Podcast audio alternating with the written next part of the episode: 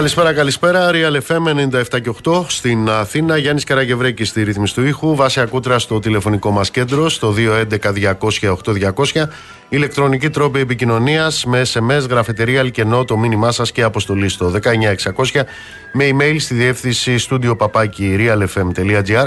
Νίκος Μπογιόπουλος, στα μικρόφωνα του αληθινού σταθμού της χώρας. Θα είμαστε μαζί μέχρι τις 9.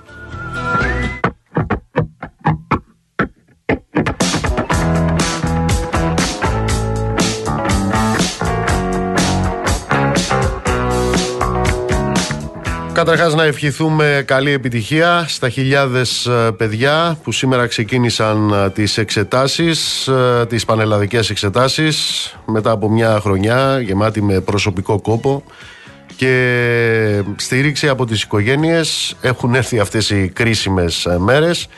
Τα παιδιά λοιπόν ξεκίνησαν σήμερα τις πανελλαδικές παιδιά που ζουν σε μια δύσκολη κατάσταση μαζί με τις οικογένειές τους. Ευχόμαστε σε όλους και όλες καλή επιτυχία και θυμίζουμε πάντα ότι η ζωή συνεχίζεται και μετά τις πανελλαδικές εξετάσεις.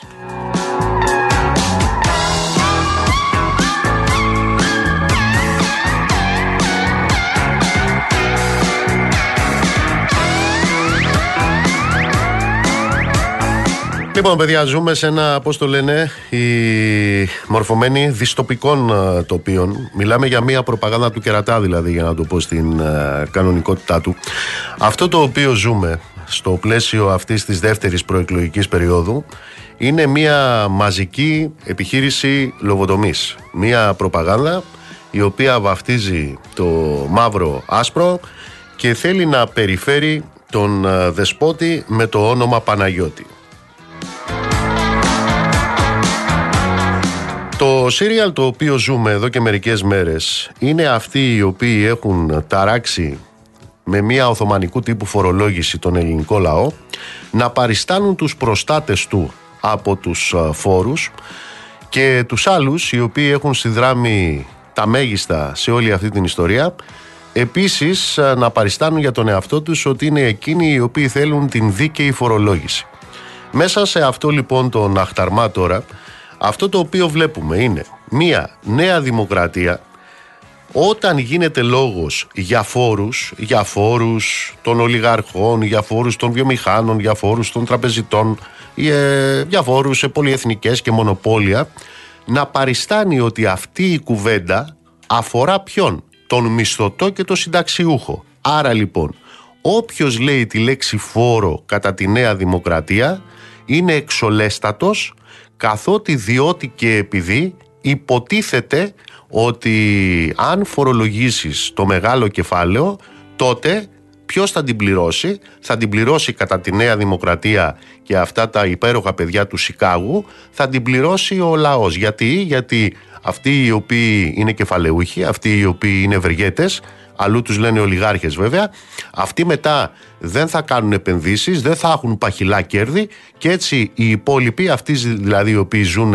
υπό την αλυσίδα της μισθωτής σκλαβιάς, δεν θα έχουν αλυσίδα. Αυτή είναι η νέα δημοκρατία. Ε, οι άλλοι εμφανίζονται να θέλουν τώρα την φορολόγηση λέει του μεγάλου κεφαλαίου Βεβαίως ε, υπάρχει μια εμπειρία σε αυτή τη ζωή και είναι η εμπειρία των διακυβερνήσεων της χώρας από τα κόμματά τους. Θα δούμε στη συνέχεια τι έγινε με τα κόμματά τους όταν αυτά ήταν κυβέρνηση σε ό,τι αφορά την ε, φορολόγηση του μεγάλου κεφαλαίου. Να θυμίσω βέβαια ότι και ως αντιπολίτευση αυτά τα τέσσερα χρόνια αυτοί οι οποίοι τσακώνονται τώρα με τη Νέα Δημοκρατία για το ποιος ε, θέλει ή δεν θέλει να φορολογήσει το μεγάλο κεφάλαιο ήταν αυτοί οι οποίοι με συνοπτικές διαδικασίες μαζί με τη Νέα Δημοκρατία απέριπταν όλες τις τροπολογίες και όλες τις προτάσεις οι οποίες έγιναν ε, στη Βουλή από τους ε, κομμουνιστές για την κατάργηση της πλέον άδικης φορολογίας σε τρόφιμα, και είδη πρώτης ανάγκης, δηλαδή τους έμεσους φόρους.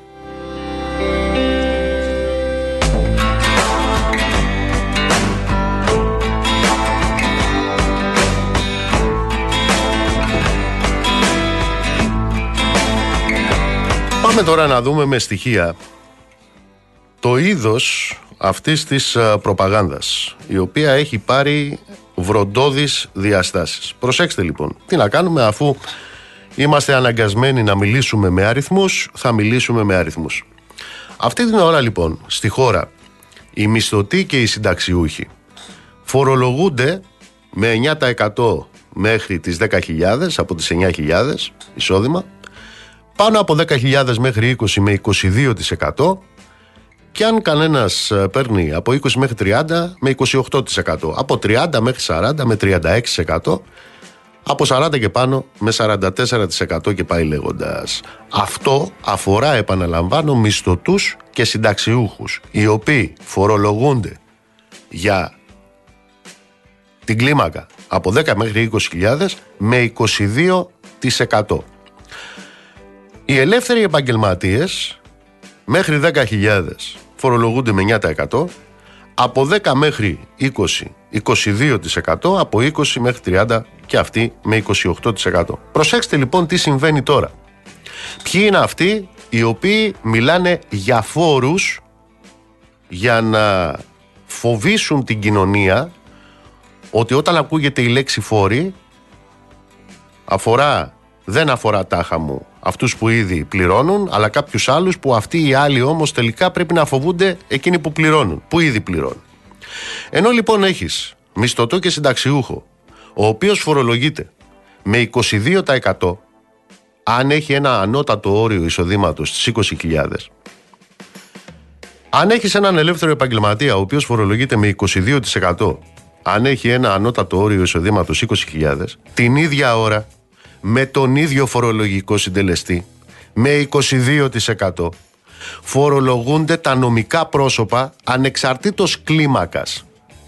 Δηλαδή για να το καταλάβουμε, αν ένα μονοπόλιο στην Ελλάδα, αν μια πολυεθνική στην Ελλάδα, αν μια ανώνυμη εταιρεία στην Ελλάδα έχει έσοδα ένα εκατομμύριο θα φορολογηθεί με 22%. Ε, με το ίδιο 22% θα φορολογηθεί αν έχει και ένα δισεκατομμύριο έσοδα. Καταλάβατε; Αυτοί λοιπόν οι τύποι οι οποίοι έχουν εφαρμόσει αυτού του είδους το φορολογικό σύστημα μας λένε ότι ενδιαφέρονται για την ελληνική κοινωνία και για το δίκαιο σε ό,τι αφορά τη φορολογία Α, ναι. Ανάμεσα στα άλλα τα οποία λέει το Σύνταγμά τους είναι ότι ο καθένας πρέπει να συνεισφέρει ε, ανάλογα με την φοροδοτική του ικανότητα. Για πείτε μου τώρα, όταν αυξάνεις τον φορολογικό συντελεστή στο μισθωτό πάνω από το 22% αν έχει 20.200 ευρώ εισόδημα και όχι 20.000 και το πας από το 22% στο 28% στα νομικά πρόσωπα, στις πολυεθνικές. Πώς γίνεται αυτός ο συντελεστής να είναι σταθερός, ξαναλέω, είτε φορολογούνται για ένα εκατομμύριο, είτε φορολογούνται για ένα δισεκατομμύριο.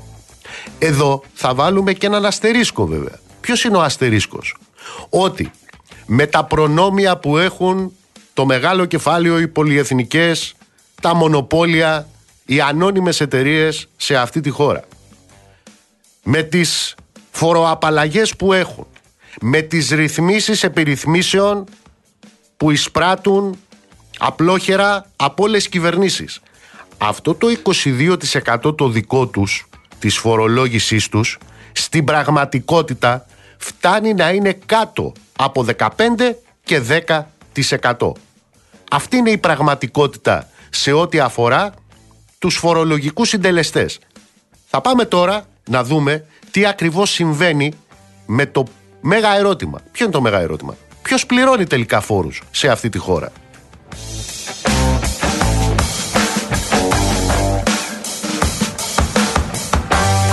Προσέξτε λοιπόν τώρα τι συμβαίνει.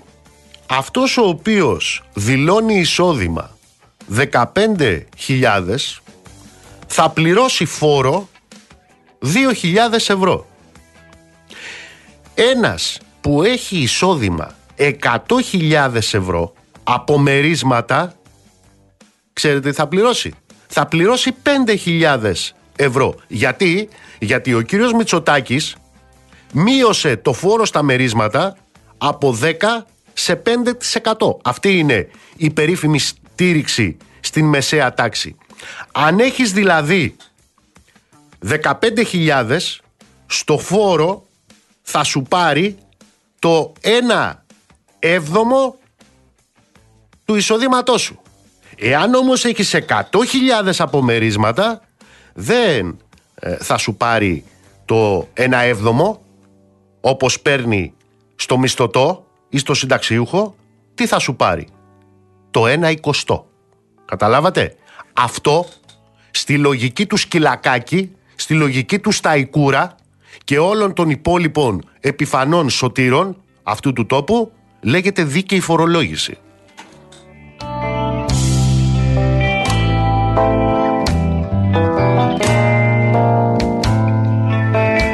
Πάμε παρακάτω. Προφανώς λοιπόν η Νέα Δημοκρατία λέει αλήθεια όπως και οι πυροβολαρχίες της, οι μηντιακές, ότι θεωρούν κακούς τους φόρους. Προσέξτε όμως, είναι κακή η φόροι για τη Νέα Δημοκρατία μόνο όταν οι φόροι αφορούν βιομήχανους, εφοπλιστές, εργολάβους και τραπεζίτες. Γι' αυτό λοιπόν και έχουν κανονίσει και αυτοί και οι άλλοι το 90 με 95% των φόρων σε αυτή τη χώρα να πληρώνεται από το λαό. Και πώς πληρώνεται; Με δάκρυα και αίμα. Κάντε κάτι πάρα πάρα πολύ απλό. Δεν έχετε παρά να πάτε σε έναν υπολογιστή και να πληκτρολογήσετε τον προϋπολογισμό για το 2023. Εκεί λοιπόν θα πάτε στην εισηγητική έκθεση. Και εκεί λοιπόν στη σελίδα 95 την έχω αναρτήσει και στο facebook μου Εκεί λοιπόν θα πάτε στη σελίδα 95, τα δικά τους τα στοιχεία είναι, τα ομολογημένα, αυτά τα οποία ψήφισαν. Είναι ο προϋπολογισμός της χώρας τούτη την ώρα που μιλάμε. Εκεί λοιπόν θα βρείτε τον πίνακα του προϋπολογισμού τους, για τον οποίο αλληλοχειροκροτούντο όταν τον ψήφισαν τέλη Δεκέμβρη, θα βρείτε τον πίνακα για τα φορολογικά έσοδα. Τι θα δείτε λοιπόν εκεί; Εκεί θα δείτε ότι φορτώνουν τον ε, ελληνικό λαό με εξοντοτικούς έμεσους φόρους. Ο ΦΠΑ είναι πάνω από 22 δισεκατομμύρια. Οι ειδικοί φόροι κατανάλωσης είναι πάνω από 7 δισεκατομμύρια. Ο έμφυα, αυτή η ληστεία του κερατά, στην οποία ως καλοί ευεργέτες που είναι και φιλάνθρωποι και αγιοβασίλειδες μας κάνουν και έκπτωση στη ληστεία, από το ΦΠΑ παίρνουν πάνω από 2,3 δισεκατομμύρια. Από τους φόρους εισοδήματος για τα λαϊκά στρώματα παίρνουν πάνω από 11,3 δισεκατομμύρια. Προσέξτε τώρα. Την ίδια ώρα και ενώ έχουν προϋπολογίσει συνολικά κοντά στα 57 δις από φορολογικά έσοδα, εκείνα τα έσοδα τα φορολογικά που αφορούν τους μεγαλοσχήμονες ως φόρος σε εταιρείες, σε νομικά πρόσωπα μόλις και μεταβίας φτάνουν τα 5 δισεκατομμύρια. Από τα 57 επαναλαμβάνω μόλις τα 5. Την ώρα που ο ελληνικός λαός πληρώνει σε ΦΠΑ πάνω από 22 δις, την ώρα που πληρώνει ειδικούς φόρους κατανάλωσης πάνω από 7 δις, την ώρα που η φορολογία εισοδήματος για έναν λαό ο οποίος ζει με κάτω από χίλια ευρώ καθαρά την ώρα που αυτή είναι η φορολογία για τα λαϊκά στρώματα για τους έχοντες και κατέχοντες για τους ευεργέτες για τους ολιγάρχες η φορολογία στα 57 δισεκατομμύρια δεν ξεπερνά τα 5 δισεκατομμύρια.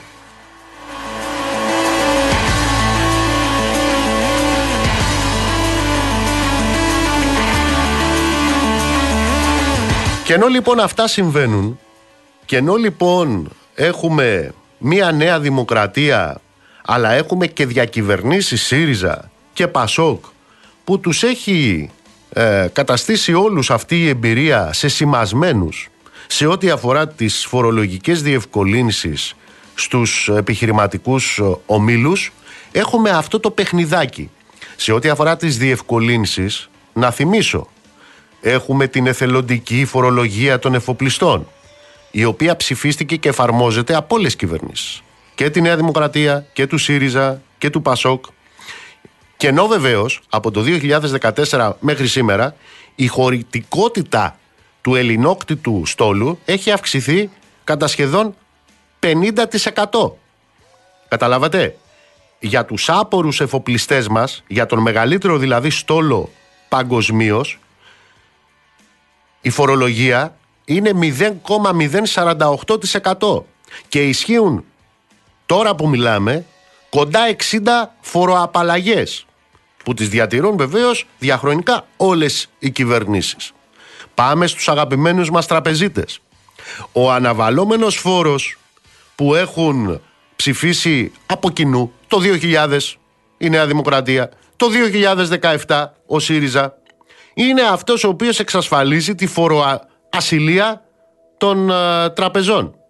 Και αυτό την ώρα που μόνο πέρυσι, μόνο πέρυσι κατέγραψαν οι ελληνικές τράπεζες κέρδη πάνω από 3,7 δισεκατομμύρια. Και ενώ τούτη την ώρα που μιλάμε ετοιμάζονται να ξεσπιτώσουν δεκάδες χιλιάδες λαϊκές οικογένειες μέσα από τους πληστηριασμούς. Και βεβαίως έχουμε το καθεστώς των άδικων ειδικών φόρων κατανάλωσης στο ηλεκτρικό ρεύμα και στα ενεργειακά προϊόντα που από κοινού επίσης έχουν ψηφίσει Πασόκ, Νέα Δημοκρατία, ΣΥΡΙΖΑ τον περασμένο Ιούλη ενσωματώνοντας την ε, σχετική οδηγία της Ευρωπαϊκής Ένωσης προσφέροντας βεβαίως και κάθε είδους σκανδαλώδεις φοροαπαλλαγές στους διαφόρους ομίλους γιατί, α ναι, για να θωρακίσουν την πράσινη ανάπτυξη. Εδώ βάλτε δίπλα, πέρα από το πράσινο άλογα, το πράσινες business.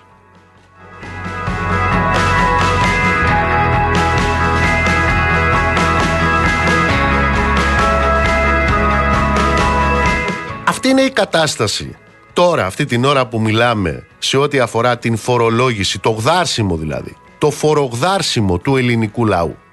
Και οι μεν εμφανίζουν τη λέξη φόρο να αφορά την κοινωνία τάχα μου όταν απευθύνεται για τραπεζίτες, για εφοπλιστές, για βιομήχανους, για ολιγάρχες της ενέργειας, οι δε άλλοι θυμήθηκαν τώρα ότι πρέπει να κάνουν προεκλογική εκστρατεία κοινωνικού τύπου, μάλιστα. Ναι, αλλά εκτός από την προεκλογική εκστρατεία υπάρχει και εκείνη η κυβερνητική θητεία. Να θυμίσω ότι κατά τη διάρκεια της δικής τους κυβερνητικής θητείας πήγαν το ΦΠΑ από τα νησιά μέχρι τα μακαρόνια στο 24%. Έτσι. Επίσης να θυμίσω ότι βεβαίως υπήρξαν τότε μειώσεις στους φόρους. Να σας πω ποιες ήταν οι μειώσεις στους φόρους. Μείωση του φόρου στους καναλάρχες. Μάλιστα. Τον μειώσανε επί ΣΥΡΙΖΑ τέσσερις φορές. Ο συντελεστής του ειδικού φόρου επί της αξίας των τηλεοπτικών διαφημίσεων από την 1η Απρίλη του 2018 πήγε από το 20% στο 5%. Το είχε φροντίσει η κυβέρνηση ΣΥΡΙΖΑ ΑΝΕΛ με τροπολογία που είχε ενσωματωθεί στο νομοσχέδιο για τα τυχερά παίγνια. Πάμε παρακάτω. Μειώθηκε άλλος φόρος. Βεβαίως, μειώθηκε κι άλλος φόρος τότε. Ήταν η μείωση του φόρου στα καζίνο. Μειώσανε τους φόρους στα καζίνο έως και πέντε φορές. Ο συντελεστής φόρου στα καζίνο ήταν 37 και 34%. Ήρθε λοιπόν η κυβέρνηση ΣΥΡΙΖΑ ΑΝΕΛ με πολυνομοσχέδιο ήταν το ίδιο πολυνομοσχέδιο που χτυπούσε την απεργία και καθιέρωνε τους ηλεκτρονικούς πληστηριασμούς. Εκείνο το νομοσχέδιο το κάνανε αυτό που θα σας πω. Και τι κάνανε; Μειώσανε το φορολογικό συντελεστή για τα καζίνο στο 20% και για τα έσοδα των καζινάδων άνω των 500 εκατομμυρίων στο 8%. Επαναλαμβάνω, από 37 και 34. Υπήρξαν άλλες μειώσεις φόρου τη δική τους την περίοδο. Βεβαίως και υπήρξε. Είναι χαρακτηριστικός ο προϋπολογισμός του 18. Ξέρετε γιατί αναφέρομαι στο 18. Γιατί ήταν η χρονιά υποτίθεται της υποτιθέμενης και ανύπαρκτης και αόρατης εξόδου από τα μνημόνια. Τότε λοιπόν την ίδια ώρα που με τον προϋπολογισμό εξόδου από τα μνημόνια αύξαιναν τους άμεσους φόρους 5,5% και τους έμεσους φόρους 5,6% υπήρχε και ένας κωδικός εκεί στον προϋπολογισμό που υπήρχε ε, ένας φόρος ο οποίος ήταν μειωμένος. Ποιος ήταν; Ήταν ο φόρος που αφορούσε τα νομικά πρόσωπα. Δηλαδή τις ανώνυμες εταιρείες, τις πολυεθνικές και τα μονοπόλια. Σε απόλυτα νούμερα ήταν μειωμένος εκείνος ο φόρος κατά 111 εκατομμύρια ευρώ. Και βεβαίως υπάρχει πάντα αυτή η κατηγορία των φοροευνοημένων. Αυτοί βέβαια το είπα και προηγουμένως φοροχαϊδεύονται όχι μόνο, και, όχι μόνο διαχρονικά και συνταγματικά είναι το άρθρο 107 του συντάγματος που προβλέπει τις δεκάδες φοροαπαλλαγές τους αλλά φοροχαϊδεύονται και ανομολόγητα. Στην περίπτωση λοιπόν των καλών μας εφοπλιστών τι είχαμε; Είχαμε και επί ΣΥΡΙΖΑ ΑΝΕΛ την οικειοθελή τους φορολόγηση. Αυτοί λοιπόν οι οποίοι έγδαραν με τη φορολιστία και με τους μνημονιακούς νόμους που παραμένουν σε ισχύ, μισθωτούς, επαγγελματίες και συνταξιούχους είναι αυτοί που όλοι μαζί τώρα τσακώνονται για την δοσολογία της δηλητηριώδους για το λαό πολιτικής τους. Όλο αυτό λέγεται προεκλογική εκστρατεία. Στην κανονική γλώσσα λέγεται προπαγάνδα. Άλλαξε ο αέρας το φως καθαρό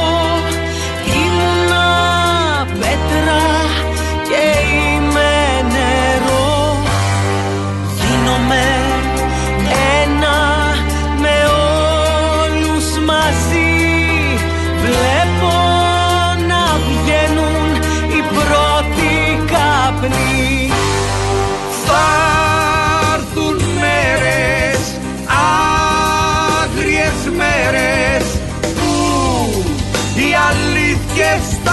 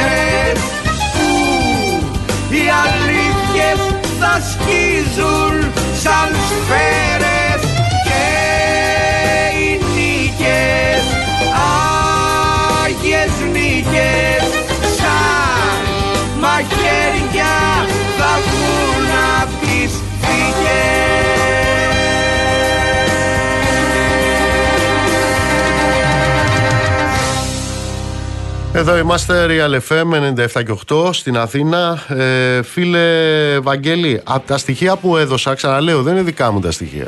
Τα στοιχεία είναι από την εισηγητική έκθεση του προπολογισμού. Είναι στη σελίδα 95. Η συγκεκριμένη σελίδα την έχω αναρτήσει στο facebook μου. Μπες στη σελίδα Μπογιόπουλος Νίκος. Θα βρεις ακριβώς τι ακριβώς συμβαίνει με τα δικά τους τα στοιχεία του προπολογισμού τους. Με τη φορολόγηση σε αυτόν τον τόπο του ελληνικού λαού και των άλλων. Του ελληνικού λαού είναι πραγματική, των άλλων είναι εικονική.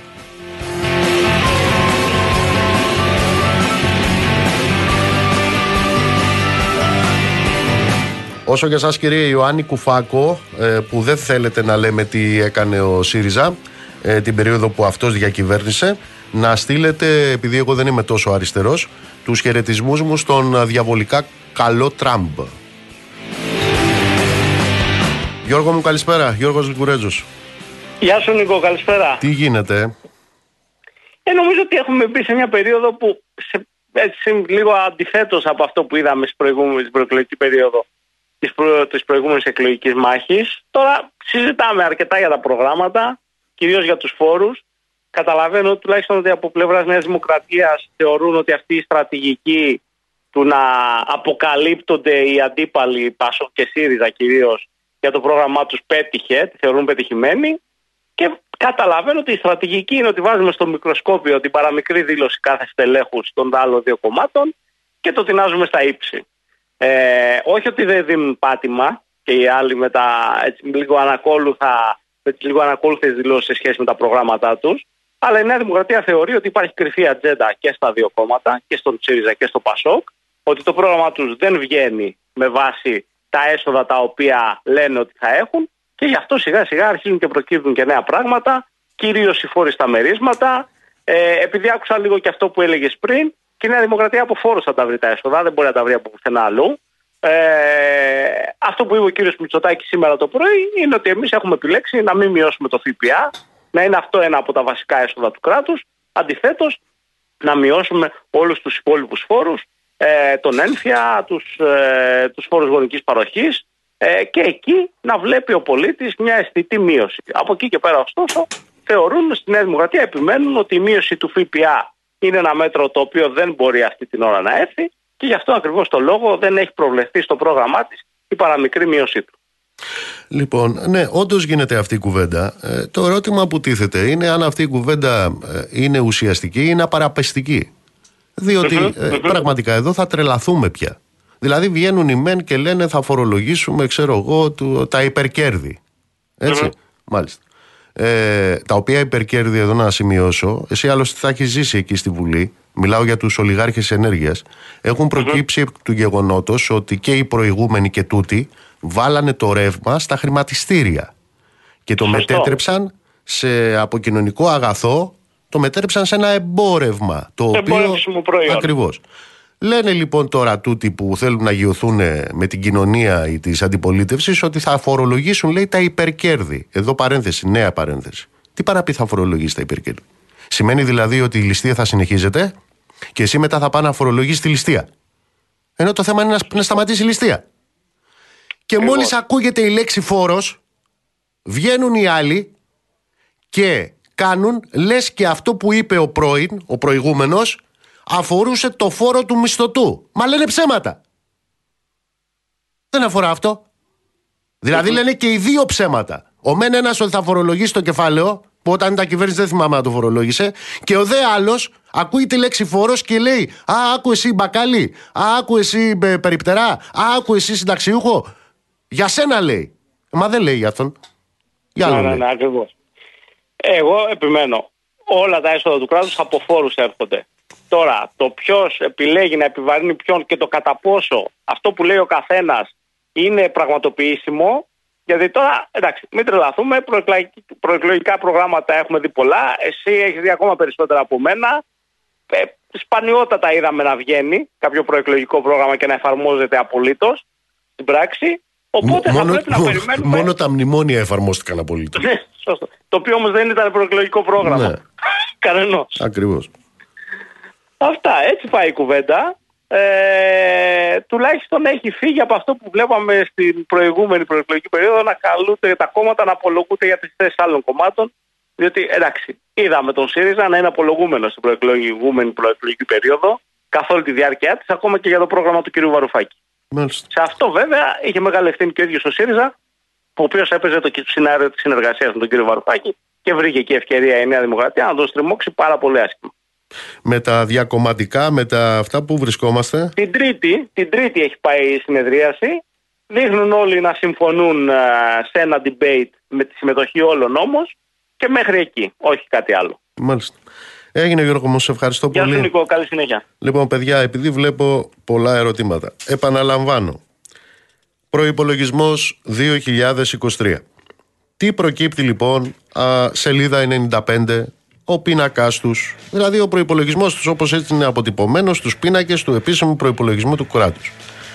Τι προκύπτει λοιπόν εκεί; Εκεί λοιπόν προκύπτει ότι έχεις συνολικά φορολογικά έσοδα, αυτά έχουν προπολογίσει, 57 δισεκατομμύρια. 57 δισεκατομμύρια. Βεβαίως πρέπει να πω ότι μόνο μέσα στο τετράμινο έχουν αύξηση ακόμα και από αυτά που είχαν προϋπολογίσει. Δηλαδή ε, το γδάρσιμο είναι γδάρσιμο στην ιωστή. Διότι μέσα από την ακρίβεια, μέσα από τον πληθωρισμό, δηλαδή μέσα από τους έμεσους φόρους, εισπράττουν περισσότερα και από όσα είχαν προϋπολογίσει.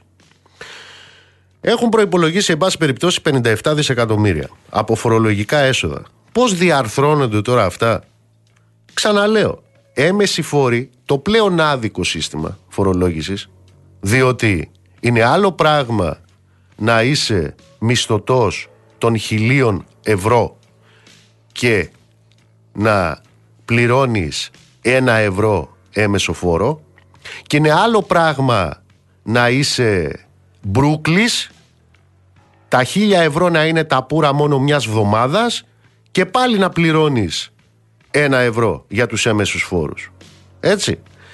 Από τους έμεσους φόρους λοιπόν, αυτούς που ταράζουν το λαϊκό εισόδημα, από το ΦΠΑ, έχουν προϋπολογίσει πάνω από 22 δισεκατομμύρια.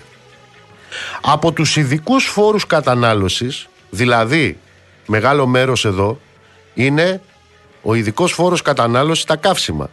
Τα 700 ευρώ ανά χίλια λίτρα. Αυτό να θυμίσω το είχε κάνει ο ΣΥΡΙΖΑ. Εντάξει, αυτός το πήγε μέχρι και πάνω. Από αυτό έχουν προϋπολογίσει πάνω από 7 δισεκατομμύρια. Εξ αυτού του λόγου όταν πηγαίνεις στην Αντλία, στο Βεζινάδικο, παθαίνεις εγκεφαλικό. Γιατί αν προσθέσεις τον ειδικό φόρο κατανάλωση στη βενζίνη μαζί με το ΦΠΑ, είναι το 70% της τιμής της βενζίνης. Τι άλλο έχουν προϋπολογίσει; Έχουν προϋπολογίσει, είναι η 12η χρονιά της ληστείας. Ξεκίνησε ως ετιδέ. Μετά το βαφτίσανε έμφυα. Έχουν προϋπολογίσει τη συνέχιση αυτής της ληστείας με πάνω από 2,3 δισεκατομμύρια. Και επίσης έχουν προϋπολογίσει ότι θα πάρουν από τα λαϊκά στρώματα από φόρους εισοδήματος για φυσικά πρόσωπα πάνω από 11,3 δισεκατομμύρια. Ξαναλέω, εν συνόλο 57 δις έχουν προϋπολογίσει. Πόσα από αυτά τα 57 δισεκατομμύρια αφορούν εφοπλιστές, βιομήχανους, ολιγάρχες, τραπεζίτες, εργολάβους, μερισματούχους, κεφαλαιούχους, εισοδηματούχους και όλους τους ισούχους. Πόσα από αυτά τα 57. Μόλις τα 5. Αυτή είναι η διάρθρωση των φορολογικών εσόδων της χώρας. Σαφές. Σαφές.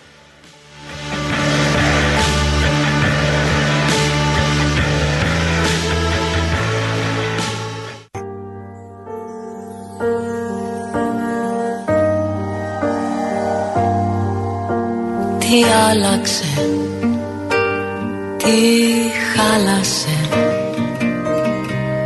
Λες και πάνω στο διάφανο φως μελάνι στάλαξε που χάνεσαι που τρέχει το βλέμμα. Ποια αλήθεια μου κρύβει ο καπνός ή μήπως κρύβει ψέμα. Τι ξέφτισε, τι έσπασε. Λες και πάνω μου χούφτες γυαλιά η νύχτα πέταξε. Ποιος έφτεξε και ποιον να θώσω Να σε πάρω ξανά αγκαλιά Λοιπόν, κοντά στο Βασιλικό ποτίζεται και η γλάστρα. Είναι εδώ μαζί μου ένας καλός φίλος του Ριάλ. Τον βούτυξα πρέπει να σας πω από τον Δημήτρη τον Μάρκο, ε, γιατί γράφουν μια εκπομπή. Είναι ο Χρήστος ο Βούκας, ο φοροτεχνικός. Χρήστο, καλώς ήρθες. Καλησπέρα σας. Καλό μήνα με υγεία. Λοιπόν, ε, εγώ έκανα οικονομικά στο Πανεπιστήμιο, αλλά δεν τα άσκησα σε επίπεδο επαγγέλματος. Για πες μου, αυτό που ζούμε αυτές τις μέρες, στο επίπεδο των προεκλογικών εκστρατιών, είναι κανονικό πράγμα; Όχι, ε; κανονικό δεν είναι. Είναι μια κατάσταση στην οποία ε, θα τη θεωρούσα εγώ παρόλο το μικρό της ηλικίας μεταπολεμική. Ε, βομβαρδιζόμαστε από παντού. Ε, τα εισοδήματα έχουν συρρυκνωθεί. Η αγοραστική δύναμη του κόσμου είναι πολύ μικρή. Ε, ο κόσμος προσπαθεί να τα βγάλει πέρα πληρώνοντας πρώτα τους φόρους και μετά το φαΐ του ή τη στέγη του. Ε, και δυστυχώς είναι μια κατάσταση η οποία είναι δύσκολη για όλους μας. Είναι, ακριβές. είναι η αλυσίδα. Είναι ακριβές αυτό το οποίο αποτυπώνεται στα ίδια τα δικά τους τα στοιχεία. Δηλαδή, αυτοί ε, ληστεύουν και επί της ληστείας. Δηλαδή, έχεις ένα κύμα ακρίβειας, έχεις 27-28 μήνες διψήφιο πληθωρισμό στα τρόφιμα και εμφανίζεται πλεόνασμα σε ό,τι αφορά την ίσπραξη των έμεσων φόρων. Αυτό δεν είναι αποτέλεσμα της ήδη προηγούμενης κλεψιάς. Ναι, Γι' αυτό έχεις και ένα πλεόνασμα. Βλέπω το τετράμινο 2,5 δισεκατομμύρια. στον κουμπαρά που δυστυχώς τα διανέμουμε σε πας. Τα πας. Ναι. ναι. Οπότε καταλαβαίνετε ότι Μικρή μερίδα του κόσμου ωφελείται από αυτά τα πας, ε, είτε εισοδηματικά είτε με βάση τα κίνητα που έχει. Πολλοί κόσμος που έχει ακίνητα τα οποία τα έχει κληρονομήσει δεν μπορεί να τα συντηρήσει και φτάνει το σημείο να έρχεται ένα ένφια ο οποίος να σε γονατίζει. Πριν πάμε σε αυτή τη ληστεία, έτσι, ε, έχουμε το. Έχουμε το, το α, είπες τώρα για τις γονικές Αυτό που ισχύει είναι ότι μέχρι 800.000. Σωστά. Μπορεί να γίνεται μεταβίβαση και από τον ένα γονέα και από τον άλλο. Δηλαδή, ε, αν είμαστε τέσσερις στην οικογένεια, 4-8, 32. Όταν είμαστε τέσσερις στην οικογένεια, είναι από τον μπαμπά στα παιδιά, από τη μαμά στα παιδιά, από τα παιδιά προς τους γονείς και από τα αδέρφια μεταξύ τους. Ε, δεν ξέρω, Οπότε... ξέρω και πολλούς Έλληνες να έχουν 3,2 εκατομμύρια περιουσία. Ποιου αφορά αυτό; Ε, αυτό αφορά μια πολύ μικρή ε, ομάδα ανθρώπων η οποία έχει αυτή τη δυνατότητα και μπορεί με τον τρόπο αυτό της δωρεάς να μην πληρώσει τον ανάλογο φόρο μεταβίβασης, να μην πληρώσει τον ανάλογο φόρο δωρεάς και να ωφεληθεί. Δεύτερο, έχουμε για τους μισθωτούς, ας πούμε. Ναι. Έχεις μια φορολογική κλίμακα. Ναι. Τι λέει αυτή η φορολογική κλίμακα; 9-22 και 9, 22, 28, 36 κτλ. Μάλιστα. Αυτό αφορά το μισθωτό. Ναι. Το μισθωτό. Και το συνταξιούχο. Και το συνταξιούχο, σωστά. Τον βιομήχανο τον αφορά; Όχι. Δεν τον αφορά; Ναι. Αυτός έχει σταθερό φορολογικό συντελεστή. Έχει σταθερό. Πόσο; Το 22. Το 22. Ναι. Δηλαδή, αν εγώ έχω, είμαι μισθωτός. Έχει τη δεύτερη κλίμακα. Έχει τη δεύτερη κλίμακα. Ό,τι κέρδη και να έχει. Ό,τι κέρδη και να έχει. Δηλαδή, εγώ που είμαι μισθωτός, αν έχω 20.000 εισόδημα, mm. φορολογούμε με άλλο συντελεστή από το να είχα 19.000. 20 και κάτι. Ε, Πώς το λένε, ναι. ε, αν έχω 20.000, φορολογούμε με άλλο συντελεστή εάν είχα 21.000. Ναι, σωστά. Έτσι. Ή αν είχα 30, φορολογούμε με άλλο συντελεστή αν είχα 31.000. Σωστά. Έτσι. Εγώ που είμαι μισθωτός. Ναι. Ο βιομήχανος, ο εφοπλιστής, ο τραπεζίτης, αν έχει ένα εκατομμύριο ή ένα δισεκατομμύριο, πάλι Πάμε με το 22. Με το 22. Εκεί δεν έχουμε αύξηση του φορολογικού συντελεστή. Δεν έχουμε, όχι. Αυτό εμείς στο πανεπιστήμιο ε, δεν το λέγαμε κανονικό. Έχει γίνει κανονικό τώρα. Ισχύει, είναι νόμος του κράτους. Βρε, ισχύει, δεν είναι λέω ότι δεν ισχύει. φορολογικά, ε, νομικά ψηφι- ψηφισμένο. Σωστά, σωστά. Οπότε. Δεν λέω για την νομιμότητά του. Ναι. Είναι υπερνόμιμων. Ναι. Ηθικών είναι. Ηθικό δεν είναι. Αν Δεν το βάσει συγκριτικά με το συνταξιούχο, το μισθωτό και στο σύνολο των εσόδων που, υπάρχει, που υπάρχουν. Για πες με τις διακυβερνήσεις που είχαμε αυτά τα χρόνια, άλλαξε αυτό ποτέ; Όχι. Α, δεν άλλαξε. Εντάξει. Τι έχει γίνει σήμερα με τα. Λοιπόν, σήμερα ανακοινώθηκα από χτες βασικά ότι θα είναι πολύ πιο εύκολες οι μεταβιβάσεις. Ναι. Οι μεταβιβάσει των ακινήτων για να βγάλουμε ένα πιστοποιητικό ένφια, όπως γνωρίζουμε, όταν θέλουμε να πουλήσουμε κάποιο ακίνητο, χρειαζόμαστε τα λεγόμενα πιστοποιητικά ένφια. Τα οποία πιστοποιητικά βγαίνουν όταν είναι εξοφλημένος ο φόρος στο συγκεκριμένο ακίνητο. Από σήμερα λοιπόν ισχύει ότι μπορεί να γίνει πιο εύκολα αυτό. Στην ουσία, όπως το είδα εγώ, γιατί σήμερα ήταν η πρώτη μέρα λειτουργίας, φαντάζομαι ότι δεν κάνω λάθος, ε, διαπίστωσα ότι ούτε γονική παροχή μπορεί να γίνει, ούτε κάποια σύσταση μπορεί να γίνει πάνω στο ακίνητο. Παρά είναι η τελευταία ευκαιρία πλην στο πληστηριάσει να μπορέσεις να το πουλήσεις σε όποια τιμή. Που ξέρουμε ότι συνήθως όταν πνίγεσαι δεν το πουλάς σε μία τιμή που θα πιάσεις τα ανάλογα χρήματα. Δηλαδή, εδώ στην ουσία τι λέμε, μας αφήνει η πλατφόρμα η καινούρια να μπορέσουμε να βγάλουμε το πιστοποιητικό για τη μεταβίβαση, ώστε να μπορέσουμε να πουλήσουμε το ακίνητο πριν μας το πάρει η τράπεζα, πριν μας το πάρει η, ε, η εφορία. Με, τα, με αναγκαστικά μέτρα ίσπραξη, έτσι. Μπαίνεις δηλαδή μέσα στην πλατφόρμα και σου λέει. ε, ε, Έχεις κάποιες επιλογές ναι, για το λόγο που θες να κάνεις τη μεταβίβαση και να επιλέξεις ε, τι ακριβώς θες να μεταβιβάσεις, αν θες να πουλήσεις, αν θες να γίνει γονική παροχή για παραδειγμα Ε, σε αυτές τις περιπτώσεις όταν οφείλεται δεν μπορεί. Γίνεται μόνο στην πώληση. Εκεί στα αφήνει για την Οπότε, πώληση, ε. ε, Εκεί στα αφήνει, αλλά πού έρχομαι και σε δεσμεύω. Έρχομαι και σε δεσμεύω στην ενημερότητα. Γιατί για να πουλήσω θέλω ενημερότητα. Μάλιστα. Οπότε αφού δεν θα στα πάρω από εδώ, θα στα πάρω από την ενημερότητα, από την οποία οφείλεται το ποσό. Με βάση το συμβόλαιο που θα γίνει, θα υπάρχει παρακράτηση του ποσού. Και όλο αυτό που λέτε προπαγανδιστικά, πώς είπες; Ε, Πώς; ότι είναι πιο εύκολες οι μεταβιβάσεις πια. Ελπίζω να κάνω λάθος. Είναι πολύ φρέσκο, είναι, σημερινό το, είναι χθεσινό το δημοσίευμα. Σήμερα έκατσα εγώ και έκανα κάποια πειράματα γιατί έχω πελάτες οι οποίοι έχουν 300 και 380 ευρώ σύνταξη το μήνα, αλλά δυστυχώς έχουν ακίνητη περιουσία την οποία την έχουν, έχουν ρυθμίσει το φόρο του ένφια σε πάρα πολλές δόσεις και θέλουν να κάνουν σύσταση για να μπορέσουν να μεταβιβάσουν και να κάνουν γονικές παροχές και δυστυχώς σήμερα δεν με άφησε. Ελπίζω αύριο μεθαύριο και να κάνω λάθος. Με το θύμισε μου κάτι, αυτός ο έμφυα ε, πάνω στην ιδιοκτησία.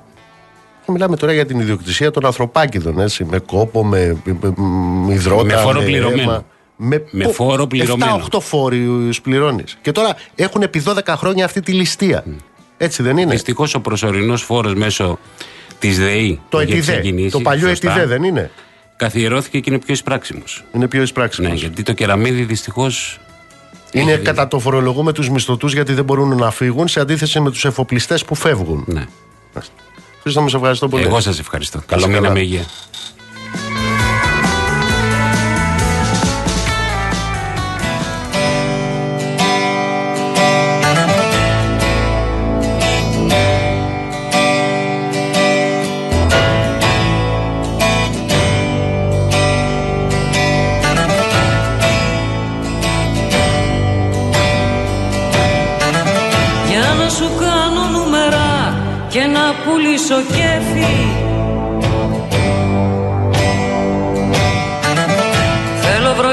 Βροχή τα κέρματα να πέφτουν μες στο τέφι.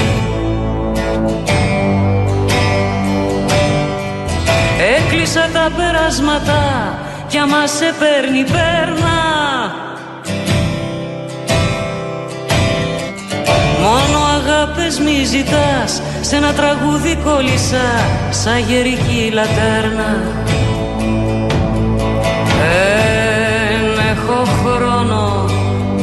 Ματιά μου. Δεν έχω χρόνο. Δεν έχω χρόνο Μάτια μου. Δεν έχω χρόνο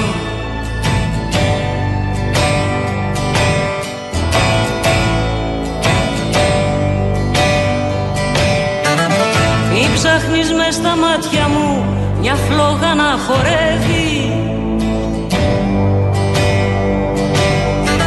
Το πάθος μου το έχασα και κάπου αλυτεύει Δεν έχω χρόνο μάτια μου να ψάχνω για ελπίδες. Το πιο πολύ το έζησα, τώρα μου μένουν τα μικρά δυο τελευταίες αχτίδες. Δεν έχω χρόνο ματιά μου. Δεν έχω χρόνο. Δεν έχω χρόνο ματιά μου. Δεν έχω χρόνο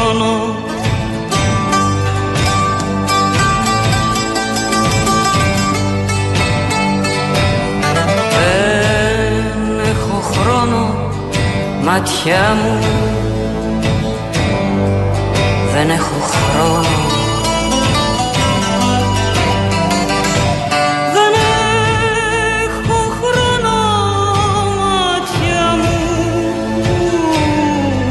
Α, πρέπει να σας πω, έχω εδώ ένα μήνυμα. Είναι ένας α, κύριος, κάπως ε, μ, εδώ τιτλοφορείται τώρα το όνομά του, δεν θα του δώσω, ε, ο οποίος α, μου λέει ε, πόσο σωστό είναι να μην φορολογούνται οι επιχειρηματίες, οι ανώνυμες εταιρείες, τα μονοπόλια ε, και να φορολογείται ο λαός διότι στην άλλη περίπτωση ε, αυτοί θα φύγουν λέει και θα πάνε στη Βουλγαρία. Αλήθεια, δεν είναι πατριώτες.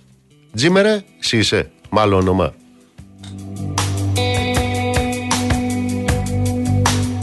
Καλησπέρα, καλησπέρα. Για όσους μπήκατε τώρα στη συχνότητα, δεύτερη ώρα της εκπομπής Real FM 97 και 8 στην Αθήνα. Γιάννης Καραγευρέκης στην ε, ρύθμιση του ήχου. Βάσια Κούτρα στο τηλεφωνικό μας κέντρο στο 211-200-8200. Ηλεκτρονική τρόπη επικοινωνίας με SMS γράφετε Real και No το μήνυμά σας και αποστολή στο 19600 με email στη διεύθυνση studio papakirialfm.gr. Νίκος Μπογιόπουλος στα μικρόφωνα του αληθινού σταθμού της χώρας θα είμαστε μαζί μέχρι τις 9.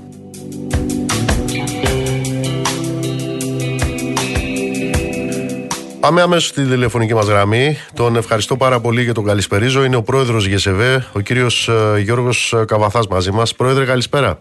Καλησπέρα κύριε Μπογιόπουλε, καλησπέρα και στους ακροατές σας. Πες μας τι, γι- π- πείτε μας τι γίνεται με την, ε, με την ασφάλιση, με την περίθαλψη, με την υγειονομική κάλυψη των ε, επαγγελματιών από σήμερα. Τι πραγματικά ισχύει; Σήμερα από σήμερα όσοι δεν είναι ε, εντάξει υποχρεώσεις απέναντι στον ασφαλιστικό οργανισμό ή τουλάχιστον δεν έχουν καταβάλει ε, τις- το, το κομμάτι εκείνων των εισφορών που αφορά την υγειονομική περίθαλψη από σήμερα ε, δεν μπορούν να προσφύγουν ε, σε, ιδιωτικές, σε ιδι- σε ιδιώτη γιατρό, δεν μπορούν να προσφύγουν ε, σε, ιδιωτική, σε ιδιωτικό πάροχο υγείας, ε, αλλά και βεβαίως δεν μπορούν να συνταγογραφήσουν από ιδιώτη γιατρό. Αυτό που πρέπει, μπορούν να κάνουν είναι να απευθύνονται σε νοσοκομεία, σε δημόσιες δομές για να μπορέσουν να έχουν συνταγογράφηση.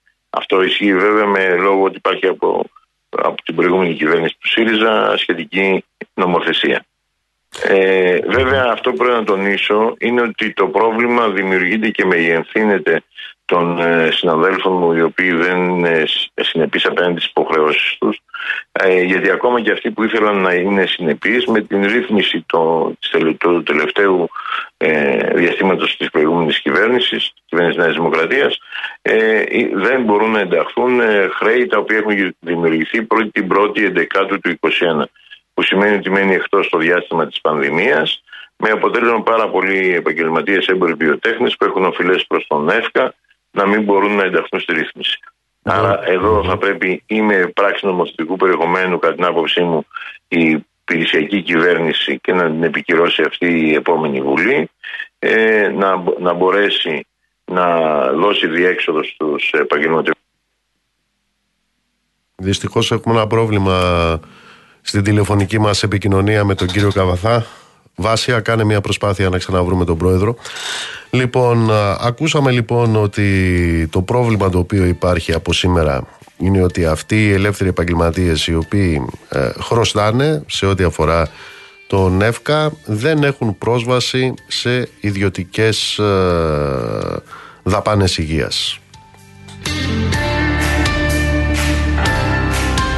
Νομίζω αποκαταστάθηκε η επικοινωνία με τον πρόεδρο. Μας ακούτε κύριε Καβαθά; Μας ακούει ο κύριος Καβαθάς; Όχι, δυστυχώς έχουμε πρόβλημα. Θα κάνουμε μία ακόμα προσπάθεια για να μας ακούει ο κύριος Καβαθάς. Όχι.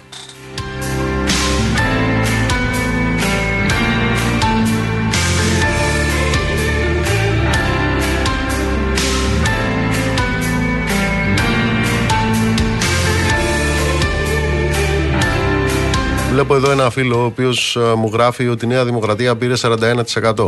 Να πάρει και 51 και 61, άδερφε. Αυτό δεν αναιρεί αυτά τα οποία λέω ούτε αυτά τα οποία ισχύουν. Εάν σ' αρέσουν αυτά τα οποία λέω και ισχύουν, να πάρει και 71%. Αλλά εγώ δεν θα σταματήσω να λέω αυτά τα οποία ισχύουν, όσα για πάρει η Νέα Δημοκρατία, όσα για πάρει ο ΣΥΡΙΖΑ.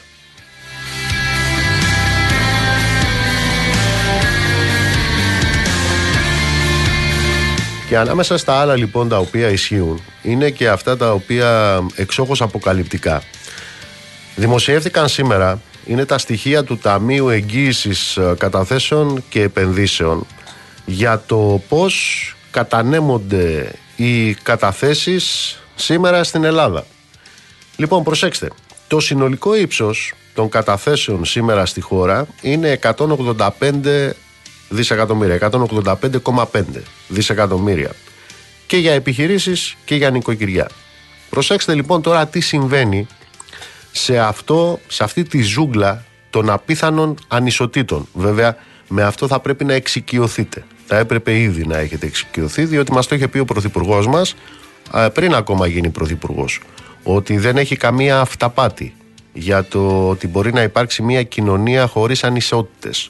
Στο πλαίσιο λοιπόν αυτής της αντίληψης, του κοινωνικού δαρβινισμού δηλαδή, για το φυσιολογικό των κοινωνικών ανισοτήτων, είναι κάτω από 1% των Ελλήνων, το 0,7%, που κατέχει, διαθέτει το 42% των τραπεζικών καταθέσεων.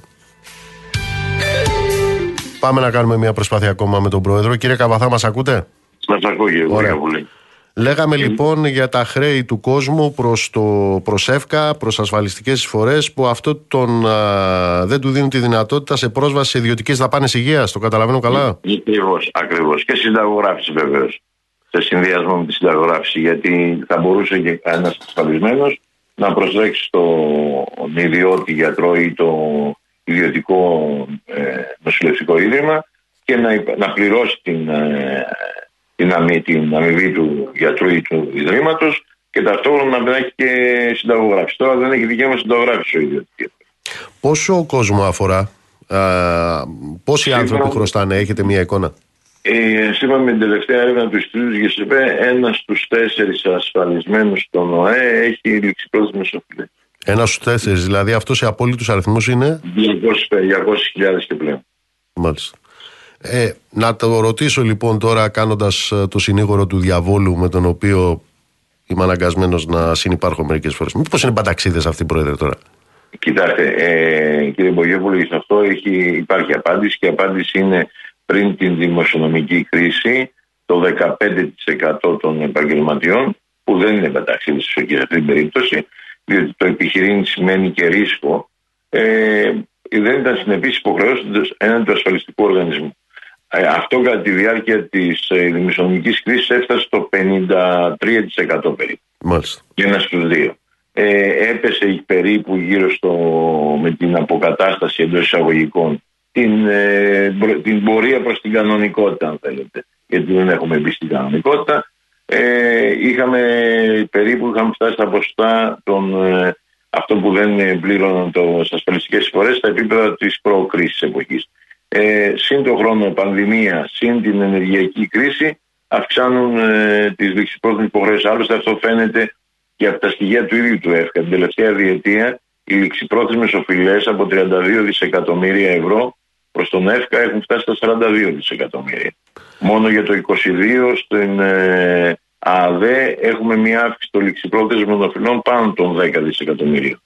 Έχουμε δηλαδή, από ό,τι καταλαβαίνω, μια αντίστοιχη πορεία με ό,τι έχει συμβεί με τα στεγαστικά δάνεια. Εκεί δηλαδή που είχες ένα 5% των ανθρώπων οι οποίοι δεν μπορούσαν να πληρώσουν, αυτό έφτασε πια να είναι το 55% και το 60% μετά από 10 χρόνια σωτηρίας.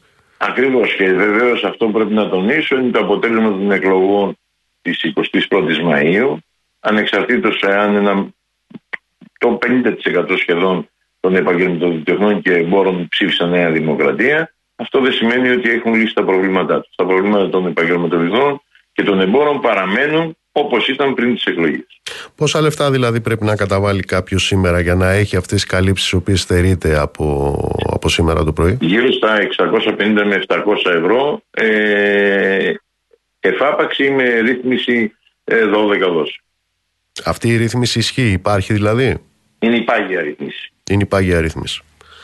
Ε, πώς θα το χειριστείτε το θέμα; Κοιτάξτε, θα κάνουμε μια επαφή και με, τον, με την Υπηρεσιακή Υπουργό Εργασίας.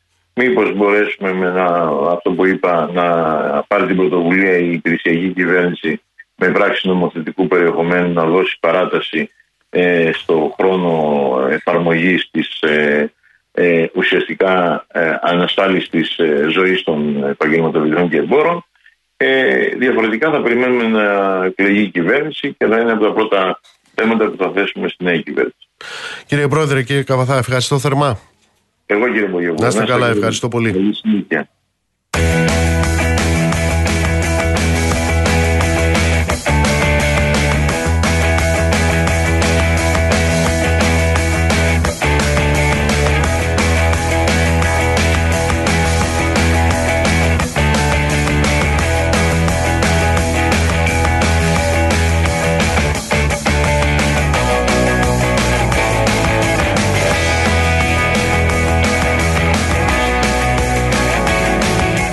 Αυτά λοιπόν για να συνεχίσω ε, αυτό που έλεγα πριν τη συνομιλία μας με τον κύριο Καβαθά. Ξαναλέω λοιπόν δόθηκαν τα στοιχεία ε, του Ταμείου Εγγύησης Καταθέσεων και Επενδύσεων. Επισημένω και επαναλαμβάνω. Το 0,7% το 0,7% των καταθετών κατέχει, διαθέτει το 42% των τραπεζικών καταθέσεων. Δηλαδή, από τα 185 δισεκατομμύρια, τα 77 δισεκατομμύρια. Ξαναλέω, αυτό είναι ένα ποσοστό κάτω από 1%. Το 0,7%. Το 72,5% τώρα των καταθετών. Το 72,5% των καταθετών. Τι λογαριασμό έχει στην τράπεζα; Τι λογαριασμό; Κάτω από 1000 ευρώ.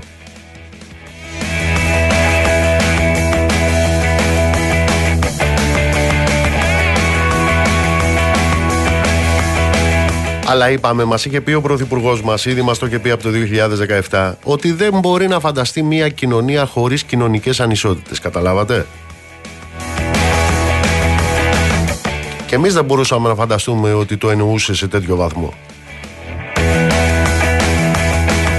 Σε ποιο βαθμό; Το 72,5% των καταθετών. Εάν προσθεθεί στο άλλο 12,4% είναι αυτοί οι καταθέτες που έχουν μέχρι 5.000 στην τράπεζα. Πάμε στο 85%. Λοιπόν, προσέξτε τώρα. Το 85% των Ελλήνων καταθετών, των καταθετών, εν πάση περιπτώσει, στις ελληνικές τράπεζες, έχει μέχρι 5 χιλιάρικα. Αυτά είναι. Και είπαμε, το 72,5 κάτω και από ένα χιλιάρικο. Ναι, αλλά υπάρχει και ένα 0,7% των Ελλήνων καταθετών οι οποίοι έχουν το 42% των τραπεζικών καταθέσεων. Ζήτω ο στράτος, ζήτω το έθνος.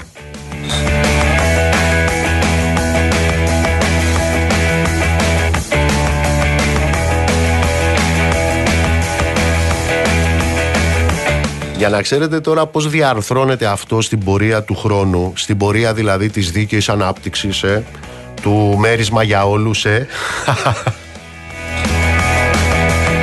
Για να ξέρετε πώς διαρθρώνεται αυτό, έχω να σας πω τούτο.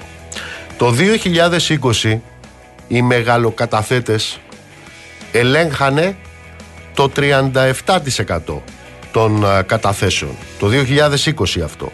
Ήταν τότε που έβγαινε ο Γεωργιάδης, ο Υπουργός Αναπτύξεως και Απογειώσεως και έλεγε και τι αν τα κάνετε τα λεφτά 300 κιλά θα γίνεται αφού δεν βγαίνετε από το σπίτι. Τότε λοιπόν το 2020 οι μεγαλοκαταθέτες ήλεγχαν το 37% των καταθέσεων. Ένα χρόνο μετά το 2021 ήλεγχαν το 40% των καταθέσεων. Και το, το 2022, τώρα δηλαδή, με βάση τα τελευταία στοιχεία, το 42%. Από 37% το 42%.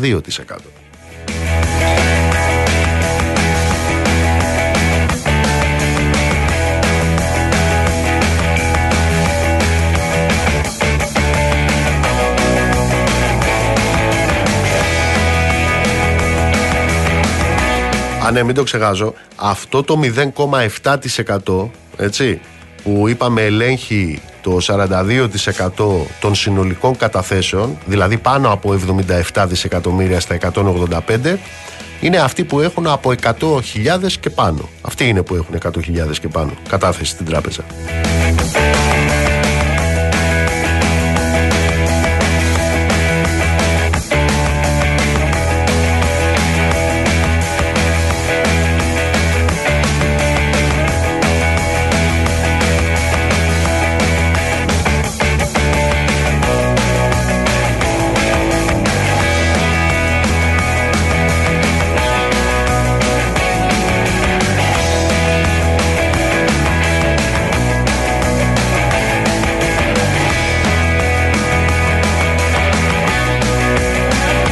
Κατόπιν όλων αυτών θα αναζητήσω βοήθεια στο Βασίλη Παπακοσταντίνου. Έφηβα γεράκια.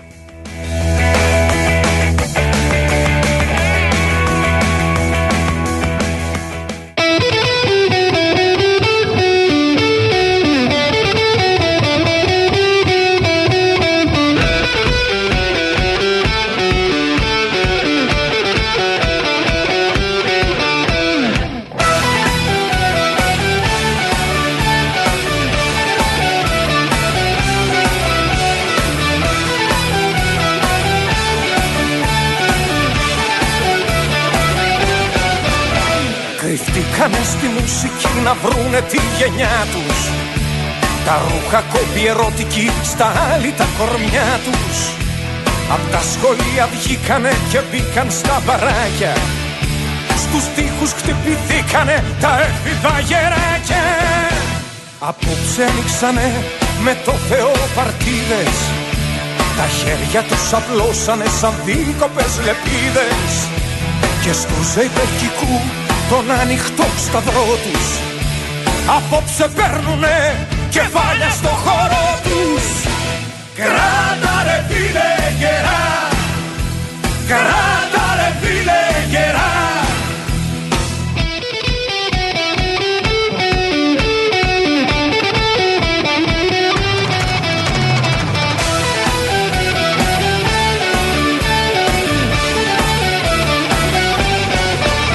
Στον πρώτο τους τον έρωτα πήραν φωτιά καήκαν Έναν αχαίροντα κολύμπησαν και βγήκαν. Στο πρώτο αίμα τους τη μάνα τους τρελάναν Στην πρώτη αγάπη τους σαν ήρωες πεθάναν. Πονέσανε τα μάτια τους όνειρα να θυμούνται Φωτιά στα τσιγαράκια τους γιατί τώρα φοβούνται.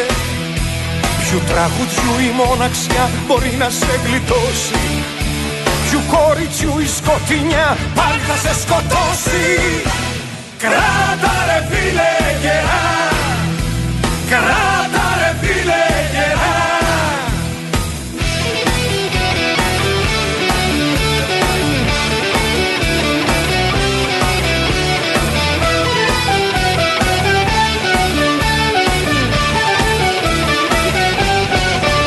Στο πρώτο της τον έρωτα πήραν φωτιά καήκαν. Έναν αχαίροντα κολύμπησαν και βγήκαν. Στο πρώτο αίμα τους τη μάνα τους τρελάναν. Στην πρώτη αγάπη τους σαν ήρωες πεθάναν. Κράτα ρε φίλε γερά Κράτα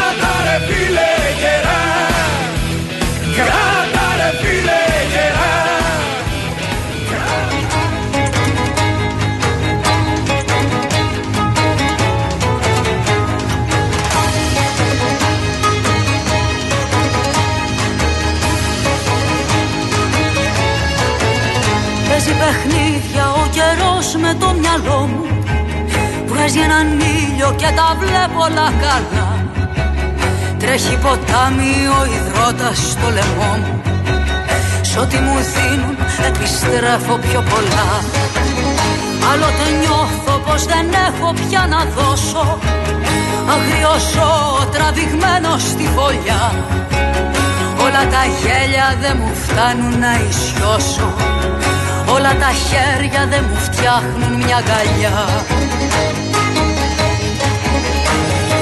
Και έρχονται όλα τα κύματα να πνίξουνε το τέρας. Κι εγώ κρατιέμαι απ' τη ζωή σαν το μωρό στη ρόγα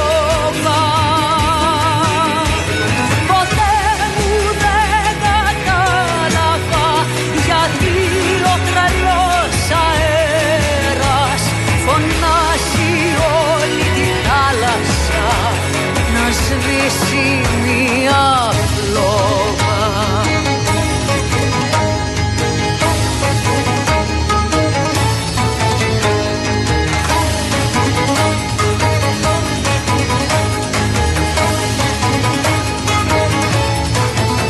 Έτσι όπως έγιναν τα πράγματα δεν ξέρω Αν τα κυνήγησα ή με διάλεξαν αυτά.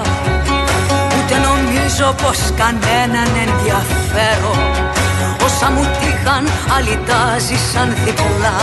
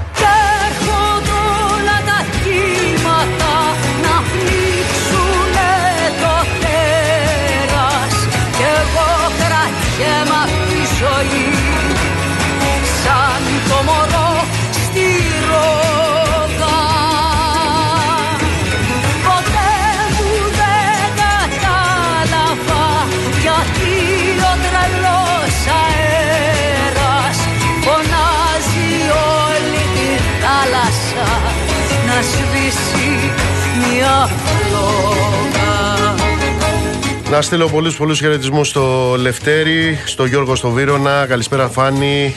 Κωνσταντί μου η απάντηση είναι όχι. Γεια σου Άγγελε, γεια σου Σοφία, γεια σου Μαρία, γεια σου Αγγελική.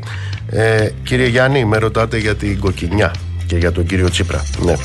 Και για το ότι θα ξαναγίνει κόκκινη η κοκκινιά. Προφανώς έχει ξαναγίνει κόκκινη η κοκκινιά. Ε, σε ό,τι αφορά το κόκκινο τώρα, της κοκκινιάς, Έχω να πω για αυτό το οποίο έγινε σήμερα εκεί για μια ακόμα φορά ότι βεβαίως ε, είναι ε, το πιο συναφές χρώμα αυτό, το κόκκινο. Α, όχι όμως ε, με τον τρόπο που διάφοροι ικανοί για όλα θέλουν να το χρησιμοποιούν. Έτσι. Για να γίνω πιο σαφής. Την επόμενη φορά που θα πάει στην κοκκινιά, όπως και στην Κεσαριανή, ο κύριος Τσίπρας, να έχει μαζί του και το Μαρατζίδι. Και το Μαρατζίδι να έχει μαζί του. Τον ξεπληματία του δοσυλλογισμού. Καταλάβατε; Γιατί βεβαίως υπάρχει κόκκινο. Είναι το κόκκινο της ντροπής. Κοκκινίζει και η ντροπή, αφού δεν κοκκινίζουν οι ίδιοι.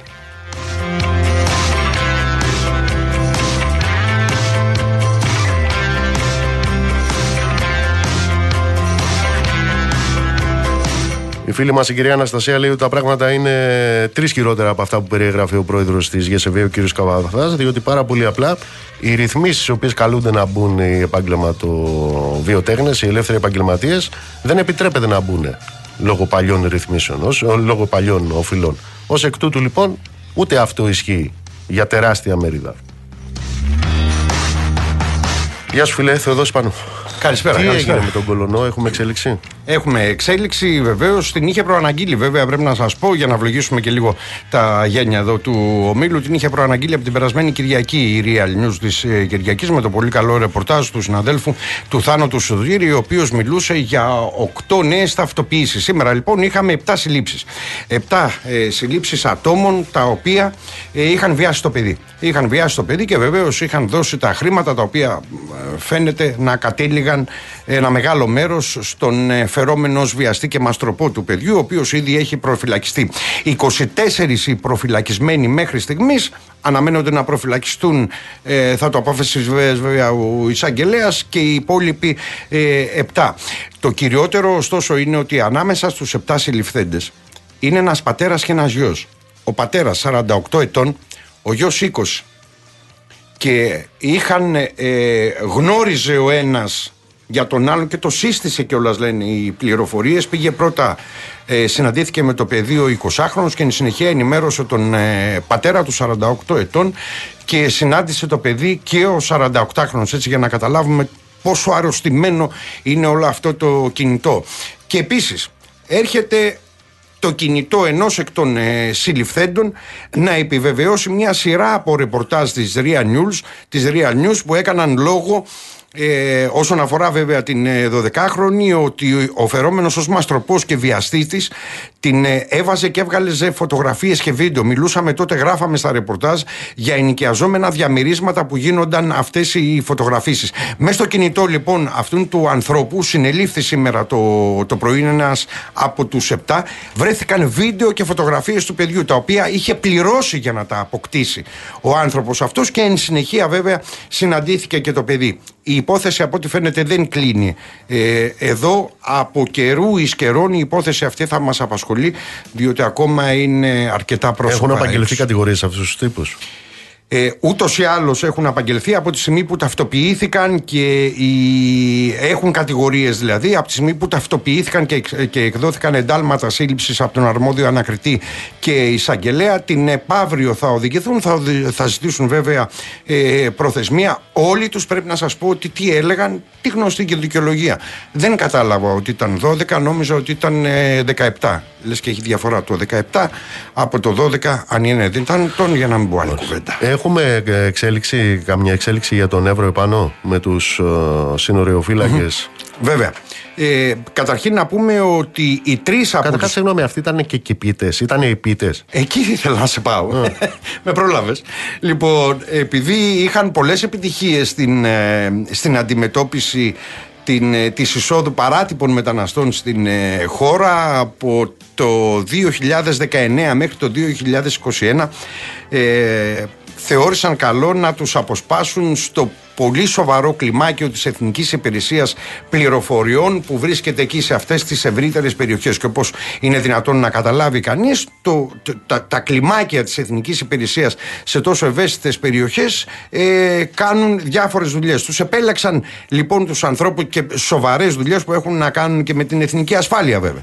Επέλεξαν λοιπόν τρεις από αυτούς τους πέντε διότι είχαν κάνει πάρα πολύ καλή δουλειά στην, ε, στο να αποτρέπουν εισόδους παράτυπων ε, μεταναστών και γνώριζαν, φαίνεται, οι άνθρωποι αυτοί και πολλά από τα κυκλώματα. Κάποιες πληροφορίες που όμως δεν επιβεβαιώνονταν τουλάχιστον με επίσημο τρόπο, λένε ότι τουλάχιστον ο ένας από αυτούς τις επαφές που άρχισε να έχει στη συνέχεια με Τούρκους ε, δουλέμπορους μάλλον ξεκίνησε να τις έχει όταν υπηρετούσε σε αυτό το κλιμάκιο το οποίο ε, σας προανέφερα. Η...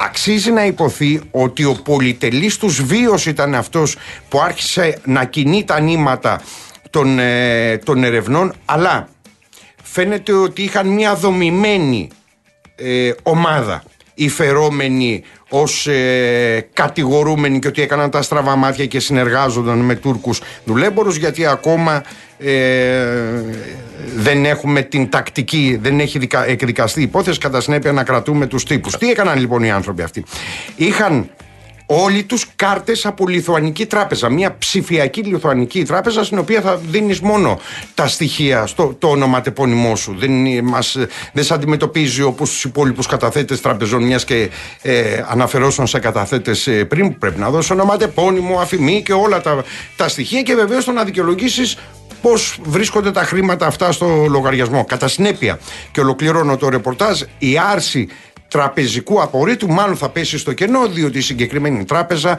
αρνείται να συνεργαστεί με τις διάφορες αρχές και να δώσει στοιχεία. Αυτοί τώρα έχουν συγκρότηση, ένταξη, εγκληματική οργάνωση, κατάκριση εξουσίας, διάφορα τέτοια. Όλα ανάμεσα σε όλα τα κατηγορητήρια. Ακριβώς. Στο κατηγορητήριο. Όλα ανάμεσα σε όλα τα άλλα. κακουργήματα. Πέντε είναι Την- που είπαμε είναι αυτοί; Πέντε είναι. Την, ε, αύριο το πρωί θα αρχίσουν σταδιακά να πηγαίνουν στις αρμόδιες αγγελικέ αρχές για απολογία γιατί είχαν πάρει προθεσμία. Μάλιστα. Εντάξει. Να τους πάνε να κάνουν καμιά νόμιμη επισύνδεση. Ευχαριστώ, Θεοδόση.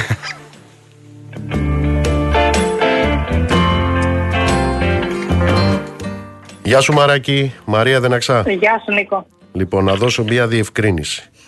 Ε, τώρα θα πούμε για τη Μύκονο. ναι. Και τώρα θα πάει στο μυαλό του ανθρώπου για τη Μύκονο θα πείτε και πρέπει να μιλήσετε με την ανταποκρίτρια του Real στη Γαλλία; Ε, μάλλον γιατί η Μύκονος είναι εξωτερικό, δεν είναι τούτης της χώρας. Αυτό δεν το είχα σκεφτεί Νίκο. λοιπόν, εσύ ως κυκλαδίτης αλλά ξέρεις καλά τα θέματα, τα έγραψες και στη Ναι. Real. Για πες μας τι γίνεται εκεί πέρα; Ε, συνεχίζονται οι κατεδαφίσεις, οι οποίες ξεκίνησαν πριν από δύο εβδομάδες. Ε, σήμερα κατεδαφίστηκαν αυθαίρετα κτίσματα σε γνωστό beach bar της Μικόνου. Ε, χαρακτηριστικό θα πρέπει να πούμε ότι είναι οι ιδιοκτήτες της επιχείρησης, της πολύ γνωστής επιχείρησης που επέλεξαν την αυτοκατεδάφιση από την αναγκαστική κατεδάφιση των αυθαίρετων κτισμάτων που ούτως ή άλλως δεν θα γλίτωναν Νίκο στο πλαίσιο της νομιμότητας που επιβάλλει στο νησί των Ανέμων ο εισαγγελέας Εφετών Αιγαίου, ο κύριος Οδυσσέας Τζομπατζόγλου. Η κατεδάφιση ξεκίνησε από πάρα πολύ νωρίς το πρωί. Αναμένεται να συνεχιστεί τις επόμενες ημέρες. Ωστόσο, από την κατεδάφιση εξαιρέθηκαν προς το παρόν δύο βασικά κτίρια, 520 και 39 τετραγωνικών μέτρων, με έγγραφο που απέστειλε το Υπουργείο Περιβάλλοντος ε, και ενέργεια στην αποκεντρωμένη διοίκηση του Αιγαίου, που είναι αρμόδιο για κατεδαφίσεις σε Αιγιαλούς. Να σου πω πως στα κτίσματα που κατεδαφίστηκαν σήμερα και είναι υποκατεδάφιση έχουν εντοπιστεί παρανομίες. Ε, εκτεταμένες παρανομίες έχουν εντοπιστεί και σε άλλα σημεία στην περιοχή που καταλαμβάνει το γνωστό μπαρ. Συγκεκριμένα τέσσερις, ε, τέσσερις, ε, τέσσερα αφαίρετα κτίσματα επιπλέον. Ε, θα πρέπει να πούμε επίσης ότι είναι η πρώτη κατεδάφιση αυθαιρέτου στη Μύκονο μετά από μία δεκαετία. Ε, ή μάλλον το μπέρδεψα, ότι ε, αυτό που ήθελα να πω είναι ότι η πρώτη κατεδάφιση αφαιρέτου στη Μύκονο έγινε μετά από μία δεκαετία, έγινε πριν από δύο εβδομάδες. Ήταν ένα κτίσμα 20 τετραγωνικών στην περιοχή Μερσίνη του νησιού. Ναι, ναι, ναι. ναι. Ε, τώρα, ε, εσύ τα ξέρεις και λόγω εντοπιότητα. Πόσα χρόνια ήταν εκεί αυτές οι αυθαιρεσίες; Δεν ήταν χτες ούτε προχτές. Χρόνια, ούτε- Νίκο. Και τώρα που μιλάμε γίνονται. Δεν, χρόνια, έγι- ε, δεν έγιναν χρόνια. Ήταν τώρα. απλά- Ναι, δεν Όχι, έγιναν τώρα οι όχι, Δεν παρανομίες. έγιναν τώρα. Μάλιστα. Δεν έγιναν τώρα και εμπλέκονται και πάρα πολύ έτσι, ε, στο Εκεί Στο δεν παρελθόν, ήταν να που θυμάσαι- επικεφαλής, ποιος ήταν επικεφαλής, ήταν ε, ή εν πάση περιπτώσει ο αξιωματικός αστυνομίας έστελνε μηνύματα στους τάχα μου ελεγχόμενους επιχειρηματίες. Φτιάξτε τα γιατί ερχόμαστε. Να σας ελέγξουμε Ακριβώς και τάχα μου. μάλιστα, μάλιστα ο εισαγγελέας εφετών ε, πριν από μερικές εβδομάδες, πριν από μερικούς μήνες, αν δεν κάνω λάθος, είχε διατάξει ε, την σύλληψη ενός αστυνομικού που συνεργαζόταν ε, και με τις ε, αρχές, τις αρμόδιες αρχές, αλλά και ε, έδινε πληροφορίες ε, σε ιδιοκτήτες ε, beach bar και άλλων αφαίρετων κτισμάτων για το πότε θα, πήγαινε, θα πήγαιναν οι επιθεωρητές να τους κάνουν ελέγχους. Και βεβαίως εκεί είναι, είχαμε την ε, απόπε, τον ξυλοδαρμό του αρχαιολόγου, έτσι. Του ανθρώπου Ναι. ο οποίος αποτελούσε εμπόδιο για. Πώς τους λένε αυτούς τώρα, επενδυτές, δεν τους λένε. Δεν ξέρω, κάπως τους λένε. Για αυτούς. τους επενδυτές, ναι. Ναι. Και είναι ε, ε, εξαιτίας αυτής της αφορμής ο εισαγγελέας εφετών Αιγαίου ε, έχει εγκατασταθεί στον Ισηνίκο και όπως λέει θα καθίσει όλο το καλοκαίρι Για να γιατί επιβλέπει τι θέλει- θα γίνει, ε. για να, και για να επιβάλλει τον νόμο πάνω απ' όλα. Μάλιστα. Ε, μάλιστα. αυτό μας είπε και σε αποκλειστική συνέντευξη που παρακοχώρησε στη Real News, η οποία δη- ε, δημοσιεύτηκε και την Κυριακή που μας πέρασε. Όπως μας είπε, είναι αποφασισμένος να εφαρμόσει πλήρως τον νόμο και την τάξη στην Μύκονο, αλλά και στα υπόλοιπα κυκλαδονήσια. Μαράκι μου, σε ευχαριστώ πολύ. Καλό βράδυ. Να σε καλά Μαρία μου.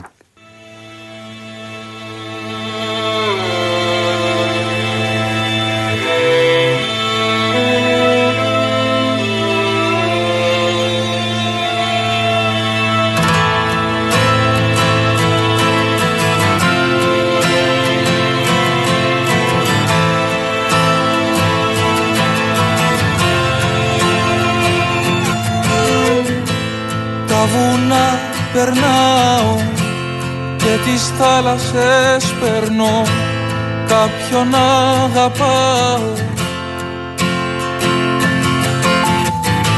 Δυο ευχές κρατάω και δυο τάματα κρατώ. Περπατώ και πάω. Κάποιος είπε πως η αγάπη σε ένα αστέρι κατοικεί αύριο βράδυ θα με εκεί Κάποιος είπε πως ο έρωτας για μια στιγμή κρατά. Αύριο βράδυ θα είναι αργά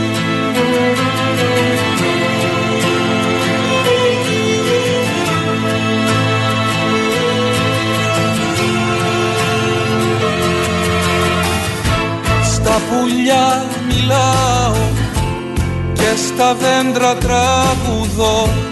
Κάποιον αγαπάω. Κι όταν τραγουδάω προσευχές παραμιλώ. Περπατώ και πάω. Κάποιος είπε πως ο δρόμος είναι η φλέβα της φωτιάς. Ψυχή μου πάντα να κυλά. Κάποιος είπε πως ταξίδι είναι μόνο η προσευχή. Καρδιά μου να σε ζωντανή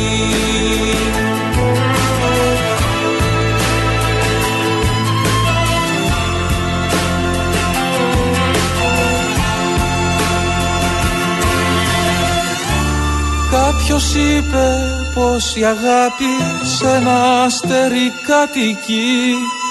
Αύριο βράδυ θα νικεί. Κάποιος είπε πως ο έρωτας για μια στιγμή κρατά. Αύριο βράδυ θα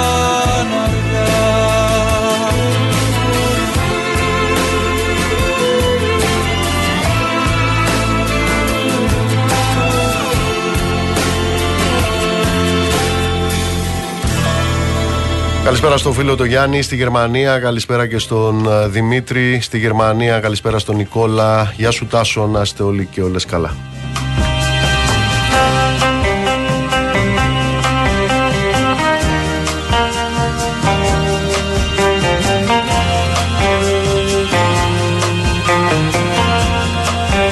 Καλέ μου φίλε που μου λες ότι είσαι νεοδημοκράτης Δεν πανάσει ό,τι θέλεις ε, μ, Επαναλαμβάνω Το 72,5% των καταθετών στη χώρα Δεν έχει στην τράπεζα πάνω από ένα χιλιόφραγκο Πάνω από χίλια ευρώ ε, Ο πληθωρισμός 2,5 χρόνια τώρα Είναι διψήφιος 15% στα τρόφιμα Οι πληστηριασμοί οι οποίοι απ- επαπειλούνται είναι εκατοντάδες χιλιάδες. Αυτό το φρόντισε ε, και η κυβέρνηση Νέας Δημοκρατίας και η προηγούμενη. Το φρόντισε και ο Άριος Πάγος, ο οποίος μέσα σε 8 μέρες, 8 μέρες, παγκόσμιο ρεκόρ, ε, απεφάνθη ότι καλώς κάνουν τα κοράκια και παίρνουν τα σπίτια των ανθρώπων και η φορολιστία επίσης ε, συνεχίζεται κανονικότατα. Μόνο μέσα στο τετράμινο ε, τούτο εδώ έχουμε 2,5 παραπάνω ε, δισεκατομμύρια ε, να έχουν βουτήξει και από όσα είχαν προϋπολογίσει ε, σε ό,τι αφορά το 2022 έφτασε να είναι περί τα 5 δισεκατομμύρια το παραπανίσιο βούτυγμα.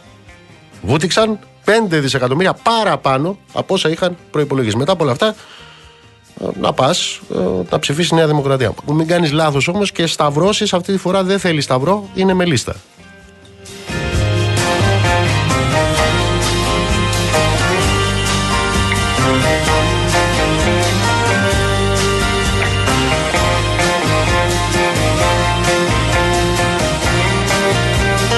Εσύ Τζένι πόσα έχεις στην τράπεζα; Α, δεν είναι να τα πιάσουμε. Α, είσαι στο 72,5% Κάτω από χιλιάρικο; Με- Α. Μην βγάζουμε πονεμένες Ναι. συζητήσεις. Ναι Δεν θέλω. Στον κόσμο τι γίνεται Α, θα ξεκινήσουμε από την Αλβανία όπου έχουμε συνέχιση προφυλάκησης για τον α, Φρέντι Μπελέρη και αποφυλάκηση πόρους για τον α, Παντελίκο Καβέση. Αυτή είναι η απόφαση του θετίου του Ειδικού Δικαστηρίου Τυράννων που είχαν καταθέσει Μπελέρης και ο Καβέσης. Το δικαστήριο αποφάσισε να αφήσει σε ισχύ την απόφαση του πρωτοδικείου α, για τον Φρέντι Μπελέρη. Για τον Κοκαβέση το δικαστήριο επικαλέστηκε λόγους υγείας. Έχουμε πει πως νοσηλεύεται ήδη από την πρώτη μέρα της σύλληψής του. Ωστόσο και ο Μπελέρης βρίσκεται στο νοσοκομείο των φυλακών Τυράννων, όπου επίσης νοσηλεύεται με βαριά προβλήματα υγείας. Είχαμε αμέσως πολύ αυστηρή ανακοίνωση από το Ελληνικό Υπουργείο Εξωτερικών, στην οποία αναφέρεται πως η απόρριψη της έφεσης δημιουργεί ερωτήματα ως προς την ύπαρξη πολιτικής σκοπιμότητας για τη διατήρηση της κράτησης, αφού εγείρει ουσιαστικά προσκόμματα στην ανάληψη των καθηκόντων του Φρέντι Μπελέρη ως νέου δημάρχου Χιμάρας. Τονίζει μάλιστα στην ανακοίνωση του Υπουργείου Εξωτερικών πως ο Μπελέρης είναι ο μόνος προφυλακισμένος σε σύνολο 31 καταγγελιών για εκλογικά δικήματα. Μάλιστα. Ε, και βεβαίως να πούμε ότι ε, το αλβανικό κράτος αναγνωρίζει τη νίκη τους στις εκλογές, έτσι; Ναι, βεβαίως. Μάλιστα. Αυτή την οριακή νίκη με λίγους σταυρούς την έχω αναγνωρίσει από την πρώτη κιόλας μέρα που επισημοποιήθηκαν τα αποτελέσματα. Θαυμάσια. Πού αλλού πάμε; Θα πάμε λίγο πιο δίπλα στο Κόσοβο, που το ΝΑΤΟ ανακοίνωσε σήμερα ότι είναι έτοιμο να στείλει και άλλους στρατιώτες πέραν των 700 που έχει ήδη προαναγγείλει στα βόρεια του Κωσόβου, όπου δεκάδες άνθρωποι τραυματίστηκαν σε επεισόδια βίας αυτή την εβδομάδα, την ώρα που Πρίστινα και Βελιγράδι ανταλλάσσουν κατηγορίες για πυροδότηση εντάσεων στην περιοχή.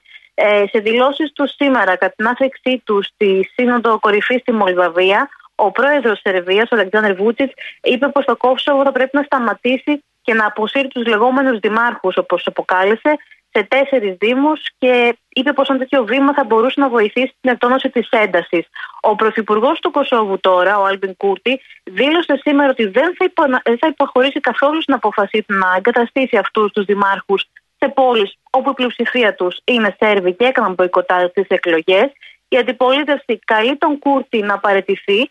Ε, έχει ξεκαθαρίσει πως αυτό δεν πρόκειται να το κάνει και σήμερα είχαμε δημοσιεύματα και από αλβανόφωνα και από σερβόφωνα μέσα ενημέρωσης στο Κόσοβο ότι ο Αλβανός Πρωθυπουργός δέχεται πιέσεις και από τις ΗΠΑ για να παραιτηθεί άμεσα. Μάλιστα. Για θυμίσέ μου, εκεί δεν ήταν πριν από 24 χρόνια που βομβάρδιζε το ΝΑΤΟ, 20, 78 μέρες. Εκεί ακριβώς. Εκεί ήταν.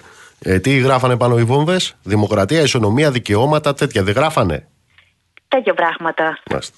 Τζένι, μου ευχαριστώ πολύ. Καλή συνέχεια.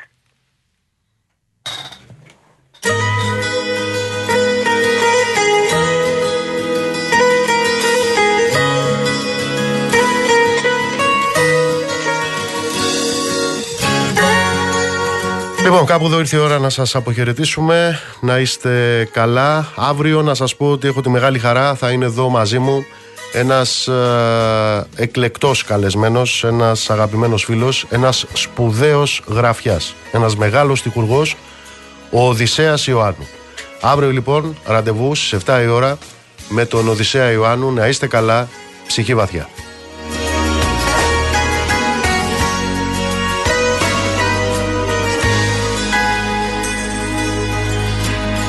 Κάποια λόγια γίναν τύψεις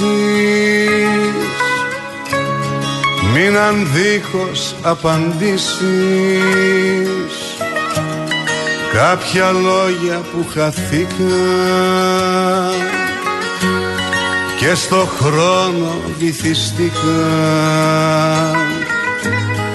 Τις στιγμές μας που μας λένε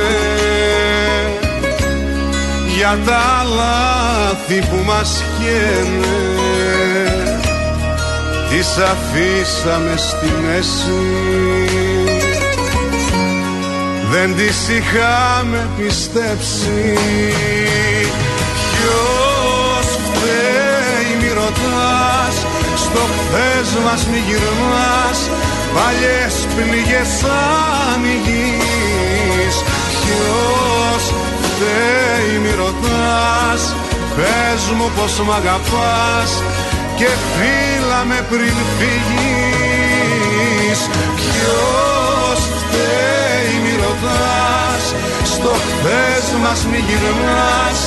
Παλιές πληγές ανοιγείς Ποιος φταίει μη ρωτάς. Πες μου πως μ' αγαπάς Και φύλα με πριν φύγεις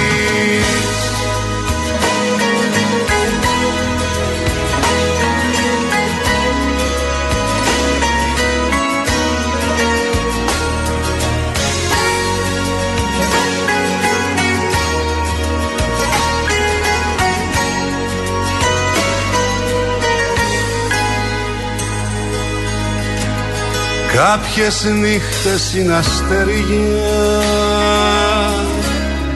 που μας πέσαν από τα χέρια. Κάποιες νύχτες προσπερνάμε και στον νόμο μας κουντάνε τις στιγμές μας που μας λένε για τα λάθη που μας καίνε τις αφήσαμε στη μέση. Δεν τις είχαμε πιστέψει. Ποιος φταίει μη ρωτάς. Στο χθες μας μη γυρνάς. Παλιές πληγές ανοιγείς Ποιος φταίει μη ρωτάς πες μου πως μ' αγαπάς και φύλα με πριν φύγεις Ποιος φταίει μη ρωτάς στο χθες μας μη γυρνάς παλιές πληγές ανοιγείς Ποιος φταίει μη ρωτάς πες μου πως μ' αγαπάς και φύλα με πριν φύγεις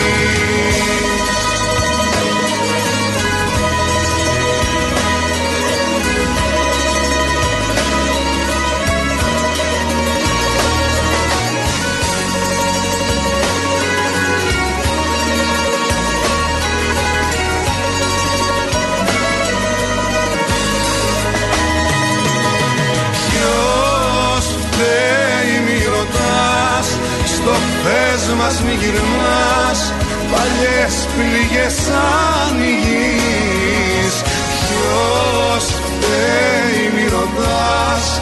Πες μου πως μ' αγαπάς Και φύλα με πριν φύγεις